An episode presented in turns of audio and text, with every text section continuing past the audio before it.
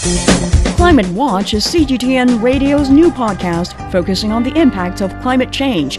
We have conversations with people on the front line about this critical issue. Listen to Climate Watch on all major podcast platforms and join us in taking action to save the planet we call home. Ideas matter. Ideas matter. This is Dialogue. Hello and welcome to Dialogue. From chip supply to investment, the U.S. is sparing no effort to suppress the growth of China's high-tech sectors. But one prominent economist is questioning the U.S. moves and even concluding the U.S. is losing the tech war. So what's the impact of the U.S. tech restrictions if the U.S. is losing the tech war and how? And how is China dealing with the U.S. blockade? For that, we are honored to have David Paul Goldman, American economic strategist and deputy editor of Asia Times. Mr. Goldman, welcome to Dialogue. We know that you just left China and returned to the States. So, share with us what's your impression of China, in particular the high tech industry?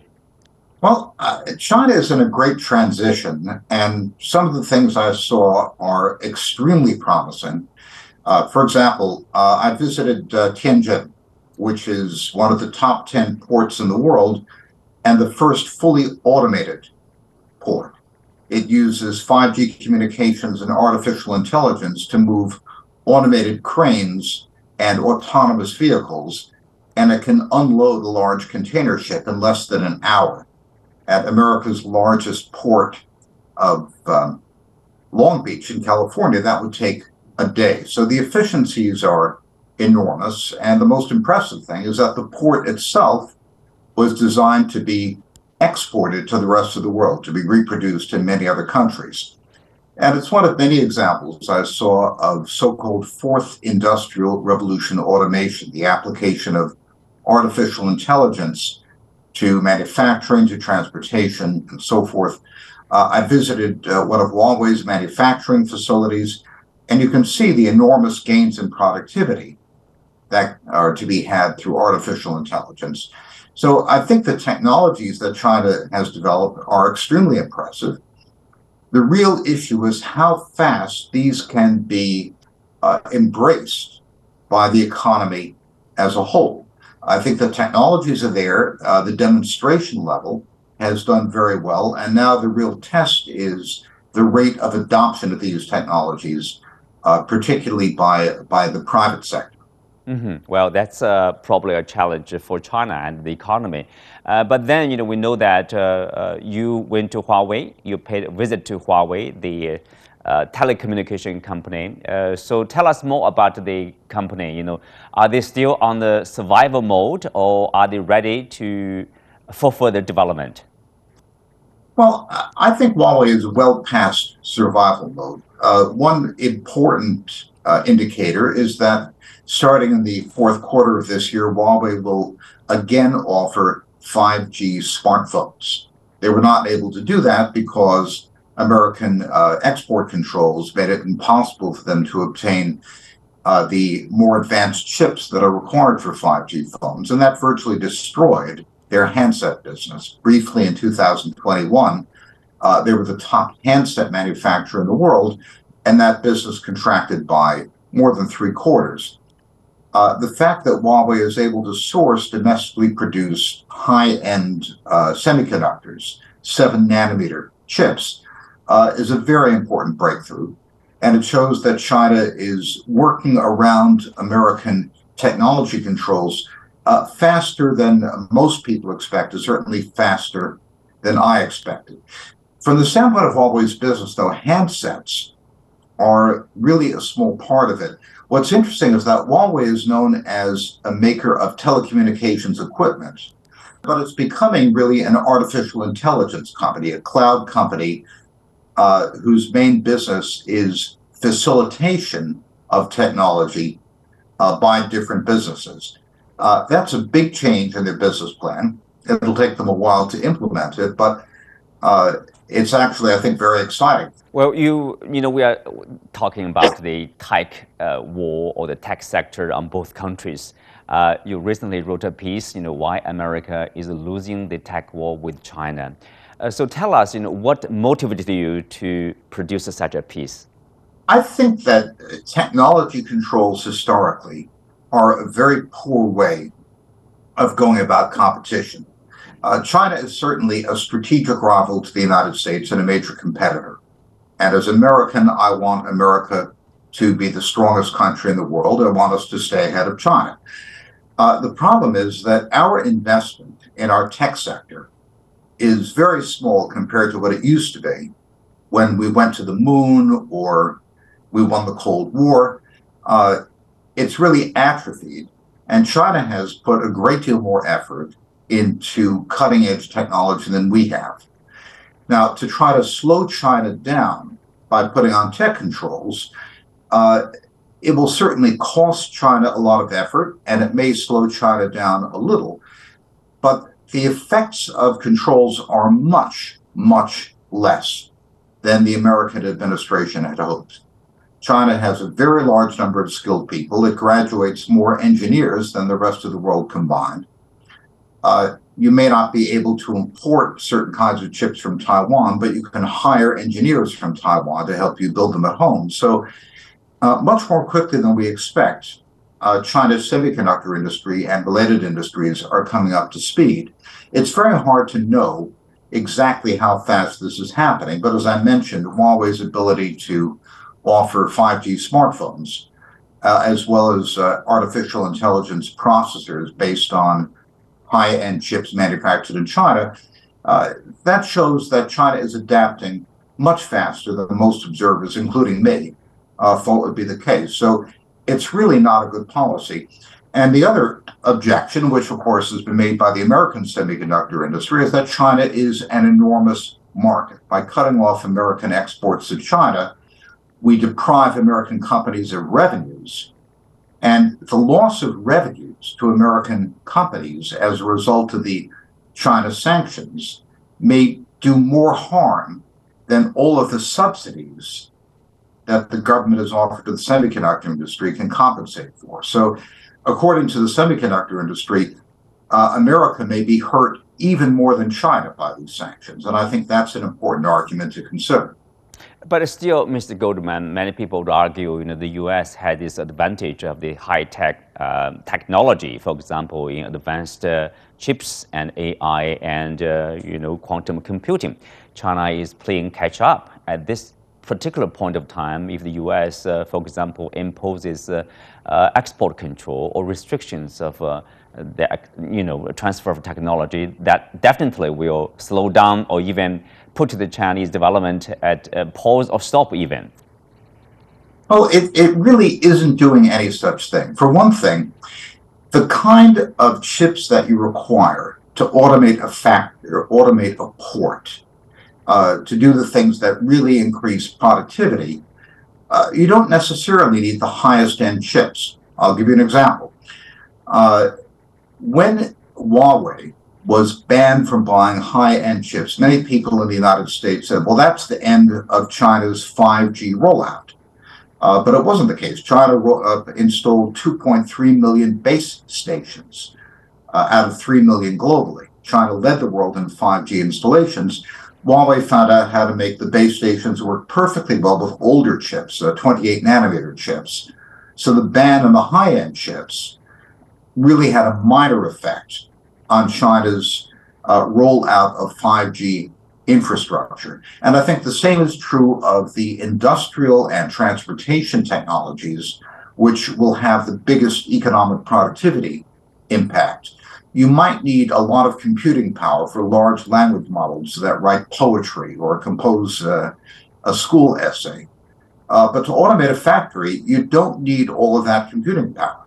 So, in terms of what I think is most important for China, which is the productivity applications that come from AI, uh, you seem to be doing very well with the quality of chips that you can produce at home. So I don't think it's really effective.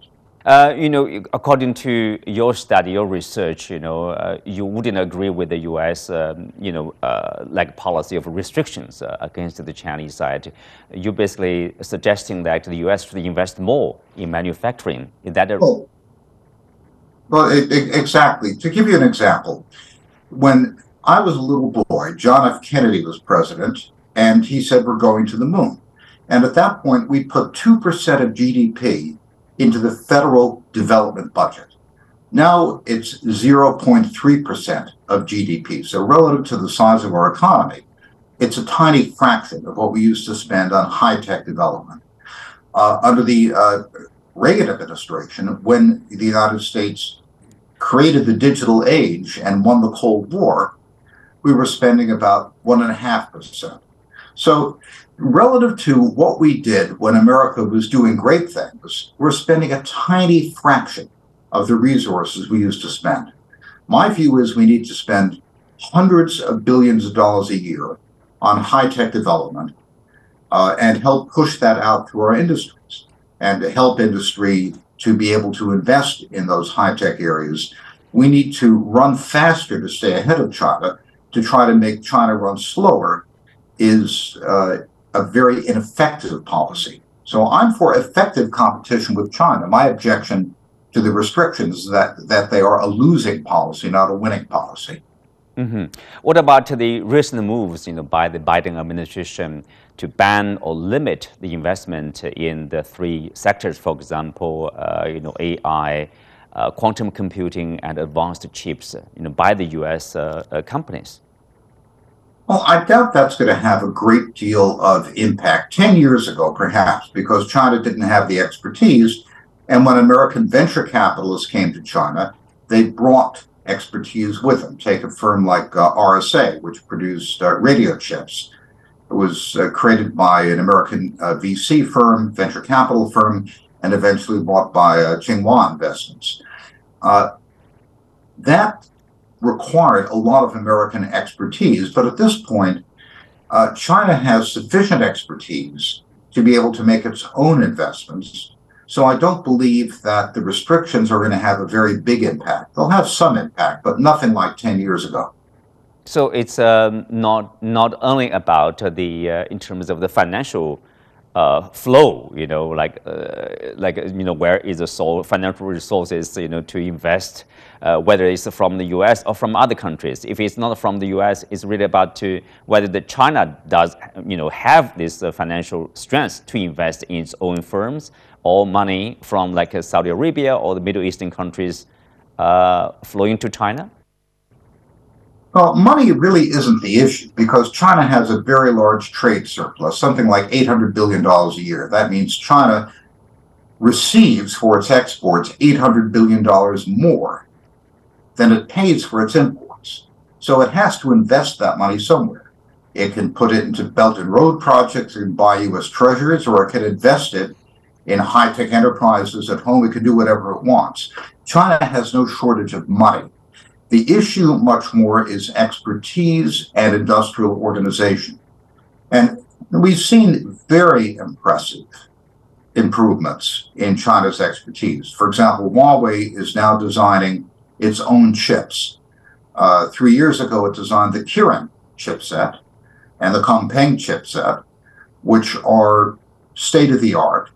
Uh, uh, those are things which we used to think only the United States can do you have uh, uh, automated uh, chip design tools, which used to be an American monopoly. Now it appears that there are Chinese companies which are building their own chip design tools. So certainly, we in the United States, who created the semiconductor industry, we invented all these things. We have a 50-year start on China, and we have a lot of very good technology. But China's rate of catch-up is extremely impressive. And again, in a global world, uh, China may not be able to buy some technology, but it can hire anyone it wants. So talent is very fungible, uh, is very global. So I don't think we can contain this very long. Uh, the real problem, in my view, is the lack of American investment in our own basic research and high tech development. As I said, what we are spending relative to the size of our economy is very small compared to what we did during the Cold War and under the at the height of the space program under John F. Kennedy. And my recommendation is to go back to that kind of aggressive, forward looking approach to developing American technology, which I think has always worked, and not try to hold China back, uh, which doesn't appear to be working at all. Ideas matter. Ideas matter. This is Dialogue. Uh, well, you know, we are seeing the competition, or you know, uh, in the high tech sector. On the other hand, we are seeing like officials from both sides are trying to increase the visit uh, talks talking to each other. You have Secretary of State Antony Blinken, you have uh, Treasury Secretary Janet Yellen, and then Home Secretary Gina Raimondo. How do you see it no, change? Uh, this is an election year. Uh, it's easy for American politicians to blame China for American problems, and that's a popular thing to do. So I don't believe that the Biden administration is going to make any public or obvious uh, steps that will reduce tensions with China on technology issues, because if they do, the Republicans will attack them. Uh, my impression, speaking to many officials in the administration, is that there is a broad recognition that the tech sanctions have not worked out as they hoped. And there also is a very powerful lobby on the part of the American tech industry, the American semiconductor industry, and others who think, as I was saying before, they think that the sanctions will hurt them as much as China, perhaps even more. So I think you will see some uh, quiet efforts to reduce the effective sanctions uh, at the request of certain industries, but no publicity about it. So at the diplomatic level, in this election year, I had very low expectations for any kind of uh, easing of tensions. Mm-hmm. So, just as you said, you know, a few weeks ago, CEOs of top U.S. Uh, semiconductor companies such as NVIDIA and Intel suggested that uh, the Biden administration lift restrictions on the export of high-end uh, chips to China. I, I, think their argument is very similar to what you have said because they tend to be hurt more probably from these uh, restrictions. So probably there will be pressure and you know uh, some change might uh, be happening or might to happen silently yes uh, you're not going to see it though the way the restrictions work is that there isn't an absolute ban if you're a us tech company and you want to sell something to china and it's on the entity list you have to get a special license you apply to the Commerce Department, you try to get an exception. The Commerce Department does not make public which licenses it gives. Mm-hmm. So, as I said, I think there will probably be some leeway granted to American tech companies for exports to China. Um, but I don't think any of this will be publicized. Mm-hmm. Uh, I think there's a lot of disagreement and a lot of confusion in the administration because in October, when the big uh, increase in sanctions was announced, uh, the administration really thought that this would be a crushing blow to China's high tech industry. And since October, we've learned that it's been much less effective than people hoped. And I think this is broadly understood at the senior staff level in the administration. Uh, but once you do something, it's very embarrassing to say, gee, that didn't work. Let's just drop it and do something else, particularly in an election year. So uh, a lot of people have to go through the motions of promoting a policy, even if they don't believe in it for political reasons. Mm-hmm. We have seen the visit, as we mentioned, you know, by Antony Blinken, Janet Yellen, and Gina Raimondo. Uh, of course, there's also uh, former Secretary of State uh, Kissinger it, it, seems that they have failed to produce the probably, if this is the purpose, you know, to stabilize the relationship. Why? Well, the American political system is much more decentralized than the Chinese system, and I think Chinese observers often fail to appreciate how chaotic our system is, and that's by design. We have uh, the Congress, which is elected independently of the president. Uh, we have the federal bureaucracy, which has a life of its own. We have the we have an administration which has many different views. It's really a coalition of different views. So, uh, if we act confused and look confused, it's often because we are confused and the American system was designed to allow many different opinions to have an important influence, which has the advantage of um, moderating the behavior of the government and the disadvantage of sometimes making our policy completely incoherent. Mm-hmm. But that's what the American system does. So don't expect consistency from us, especially in an election year. Yeah, election year. You mentioned, of course, there's a. I mean, it's toxic, probably the China topic inside uh, you know, domestically. Uh, so politicians tend to be probably, or they have to be, in some cases, to be tough or to pretend to be tough. Yeah. So I'll, I'll, I'll give you an example. I got into an argument on Twitter with a friend of mine who worked for the Trump administration at a senior level, and he said, Our food supply is in danger. China has bought $2 billion worth of American farmland. And I replied, That is one tenth of 1% of the farmland in the United States. Learn arithmetic. This is silly. So, uh, when when you decide that everything China does is bad, and if China does something, it's bad because China is doing it, you end up uh, uh, with real absurdities. Now, personally, as an American, I want the United States to be the strongest country, and I'm alarmed that China is way ahead of us in AI applications to the Internet of Things, uh, manufacturing, transportation, and so forth. I want to reverse this. But because China is a rival, and we need to regard China as a rival, doesn't mean that everything China does is automatically wicked or that we should oppose everything China does simply because China is doing it. That's simply silly. Well, we are still talking to each other, and that's important, you know, to see uh, the relationship uh, uh, among the officials. They are, they are trying uh, to talk to each other and have more flights between the two countries. Uh, but still, we are seeing, you know, many people are talking about what's next. Uh, if you follow the line of the U.S. policies, probably more restrictions or more bans on the high-tech sector in terms of any engagement? It's very hard to say. What worries me is uh, the possibility that this may end up uh, in violence. Uh, certainly, uh, there's a great deal of tension uh, in the Taiwan Strait, and there are tensions in other parts of Asia. Uh, my view is that both sides have made mistakes which might contribute to the increase of tensions. I don't um, condone everything the Chinese government has done, and I think the United States has made a big mistake. And I think the most important thing is to keep the competition clean and restrict it to areas which don't uh, which don't uh, threaten to get us into a war. Mm-hmm. Keep the competition clean.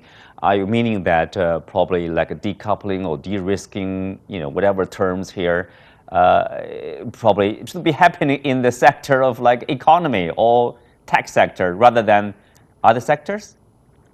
Well, I think that we, we should be using our creativity and our enormous resources to maintain uh, a technological edge over everyone in the world, to be the dominant provider of technology to the world. We've done that before. I believe we could do it again.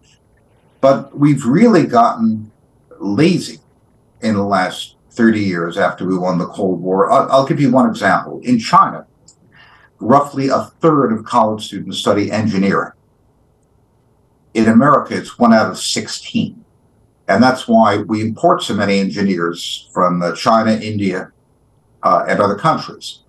And now, with all of the um, anti Chinese feeling in Washington, uh, fewer Chinese are coming to the United States to study, and many Chinese are leaving the United States to go back to China because they feel a hostile environment. Uh, this, in my view, is uh, is very destructive one of our great advantages in the United States is we are good at assimilating immigrants. China doesn't assimilate immigrants. Very few people immigrate to China, but millions every year immigrate to uh, America. In my view, there's nothing wrong with the United States that 20 million Chinese immigrants wouldn't fix. But uh, you know, with this 2024 presidential election upcoming, you think the environment probably will become even worse? I think the environment will get worse before it gets better. then after 2020, after whatever administration comes in, is going to have to face reality. Uh, if I'm correct, and China uh, continues to work around the technological restrictions, at some point, the United States will recognize that this policy has failed. Uh, the great British leader Winston Churchill famously said, The United States always does the right thing after trying everything else. Everything else. so ultimately, I'm confident we will do the right thing, but I don't think it'll be this year. Mm-hmm. Well, briefly, Mr. Goldman, what's your vision of these two countries, uh, for example, in terms of their engagement and relationship in the high tech sector? Uh, is that possible? You know, one country probably uh, excels at a, a, particular technology, the other side at another technology, so there is a peaceful coexistence and, and also fair oh, competition. Oh, from the, as an economist, that is the ideal. The international division of labor is good for everybody but there's also a strategic issue. Uh, does the United States look at China as a strategic military rival, and what are the military implications of this? And that's something which the two countries haven't worked out. Uh, we say that we are restricting technology exports to China because we're afraid that these will be used for the Chinese military. Now, I personally think that argument is is wrong. It's a technical argument, and there's a long explanation. Uh, but there is a broader issue, uh, namely, uh, the United States has had a system of alliances in Asia, with not just with uh, Japan and Korea and others, and China is looked at as disruptive and a threat to the region. So I think a great deal of wisdom is required on both sides to de-escalate and create a strategic situation where neither side feels threatened by the other. And that's certainly not the case now. Uh, I think the great, I've written elsewhere that the great task of our generation is to avoid a war between China and the United States. And I think both sides have made errors, and both sides have a profound responsibility to their own countries and humanity to avoid a confrontation. Well, In principle, there's no reason for China and the U.S. to fight. Yeah, wisdom is needed. Thank you, Mr. Goldman. Thank you for your insights and time. With that, we come to the end of today's show. Many thanks to our guest, Mr. Goldman. You can also find us on the CGTN app on YouTube. I'm Xu Qinduo. Thanks for being with us. See you next time.